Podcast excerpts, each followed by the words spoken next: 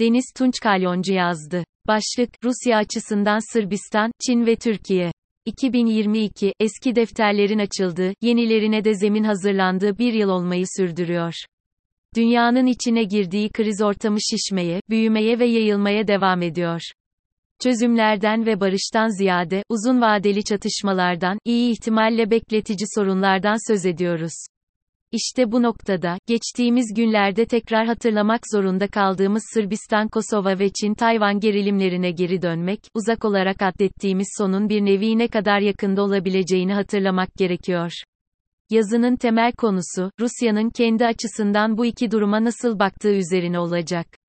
Rusya Dışişleri Bakanlığı, İmparatorluk döneminden Sovyetler Birliği'ne tarihi günleri hatırlatmayı, kendi açısından yorumlamayı sever ve özellikle Sırbistan, Yugoslavya ile ilgili paylaşımlar her yıl karşımıza mutlaka çıkıyor. Rusya ve Sırbistan, kardeşliği, Ortodoks öğretisinin ve tarih yazımının oldukça katı bir pozisyonundan besleniyor. 1990'lı yılların sonunda NATO'nun Yugoslavya'yı bombalaması, yalnızca Sırbistan için değil, aynı zamanda Rusya için de travmatik bir hal oluşturmuştu. Bu travma ve sonrasında biriken öfke, iki ülke ilişkilerini şekillendirmekte etkili oldu ancak hikayenin başı, imparatorluk dönemi referanslarında, milliyetçilik ve din ekseninde hayat buluyor.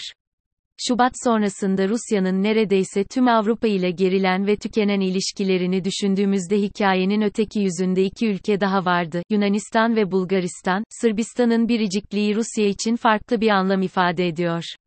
Geçen hafta yaşanan olaylardan sonra Kremlin'in doğrudan Belgrad'ın yanında olduğunu açıklaması hem beklenen hem de ihtiyaç duyulan bir hamleydi.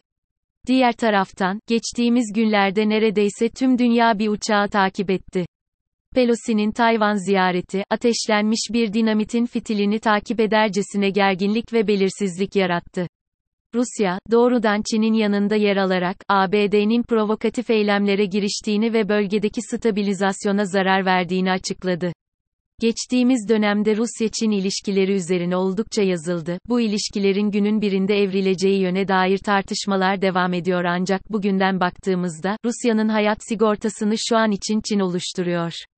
Farklı örgütler aracılığıyla kurulan ortaklıklar, ikili ticaret anlaşmaları derken, bir zaman sonra bu hayat sigortası, Rusya'nın kendisine doğrultulan silaha da dönüşebilir. Sovyetler Birliği sonrası nüfuz alanları, Rusya'nın çoğunlukla Avrupa fikrinden aforoz edilmesi ve bir savaşın içinde bulunması, Çin ile olan rekabetini ve bunun ölçüsünü belirleyecek. O güne kadar büyük ihtimalle ABD-Çin çekişmesi de farklı boyutlara evrilecek.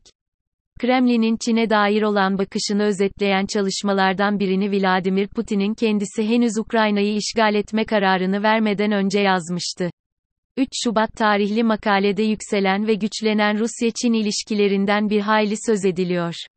5 Ağustos'ta Erdoğan ve Putin, Soçi'de 4 saatlik bir görüşme gerçekleştirdiler. Bu görüşmenin çok fazla ayağı ve sorunu var. Rusya kısmından bakacak olursak, yaptırımların bir şekilde delinmesine veya dönüştürülmesine ihtiyaç var. Kremlin'in dost olmayan ülkelere doğalgaz satışında ruble formülü, bunun bir basamağını oluşturdu.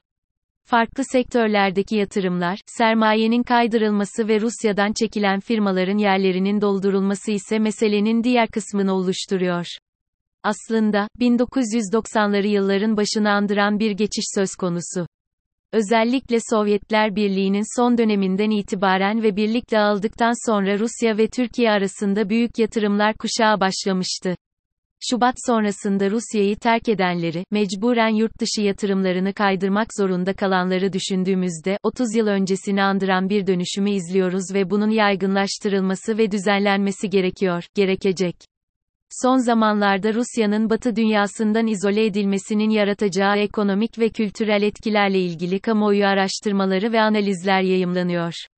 Rusya'nın bir yerden dünyaya açılmaya devam edebilmesi için, öyle ya da böyle Türkiye'nin mevcut konumu fırsat sunuyor. Son olarak, Türkiye seçim sürecine giderken Rusya, Erdoğan'a bir iyilik mi yapıyor sorusuna değinelim. Kremlin'in temel özelliklerinden biri, bir ülkenin muhalefetine yatırım yapmamaktır. Türkiye'deki kamuoyu araştırmaları, dönüşüm sinyalleri hali hazırda zaten takip ediliyor ancak Rusya açısından durum, Erdoğan'a destek olmayı tercih etmek değil, destek olmamayı tercih etmemek şeklinde ilerliyor ve ikisi arasında bir fark olduğunu düşünüyorum.